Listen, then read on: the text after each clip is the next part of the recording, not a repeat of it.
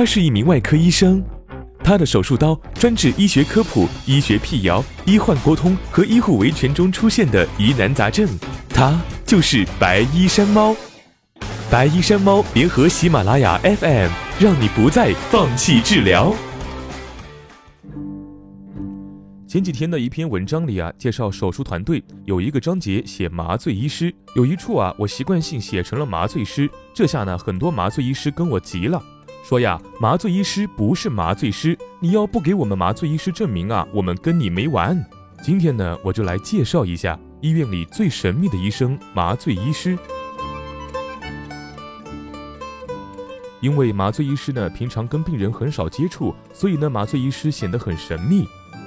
手术团队最重要的人物是麻醉医师。我们常说啊，手术台上手术医师管病，麻醉医师管命。麻醉医师的医学知识面要很广，内外妇儿都要懂，抢救病人绝对是一把好手。在很多人的印象里啊，麻醉呢就是手术前啊打一针让病人睡觉就好了。其实呢不是那么简单的。按照以往的流程。我们病房里有重危病人需要抢救的时候，特别是有些呼吸、心跳骤停的病人，我们都会一边抢救病人，一边呢让护士通知，快通知麻醉科帮忙气管插管抢救病人。很快呢，一个麻醉医生会带着气管插管的工具飞奔而来。麻醉医师到达抢救病人的病房现场后，会立刻气管插管，然后呢指挥抢救病人的医生护士团队有条不紊地进行抢救病人。我们病房里的医生也就乖乖地让出抢救病人的指挥权。现在的麻醉医生已经不仅仅限于做麻醉了，很多医院开展的疼痛科主角就是麻醉医师，对腰痛、腿痛各种痛啊打封闭治疗，绝对是一把好手。因为啊，麻醉医师是管命的医生。如果是择期手术，手术医师忙碌几天，把病人手术前的准备工作做好，手术前一天把手术通知单递到手术室。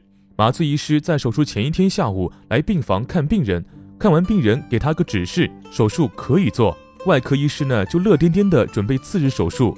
他要是说因为检查不完善，手术暂停，外科医生呢只能乖乖的听指示去完善检查。要是他说啊这手术做不得，那外科医师啊干瞪眼也没用。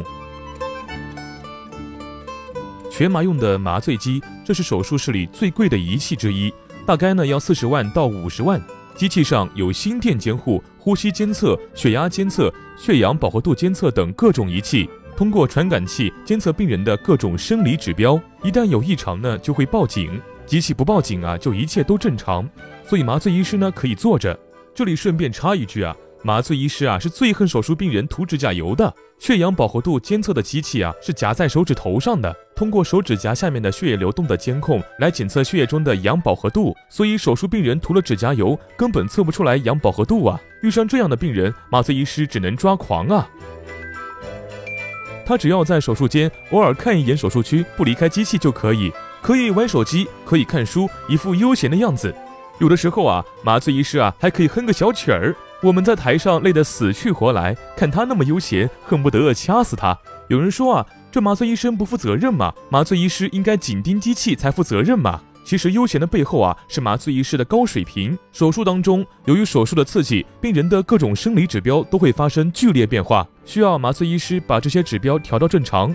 麻醉医师把一切事情都考虑到了前面，把病人的一切生理指标都调好了，病人没有意外发生，他才能悠闲啊。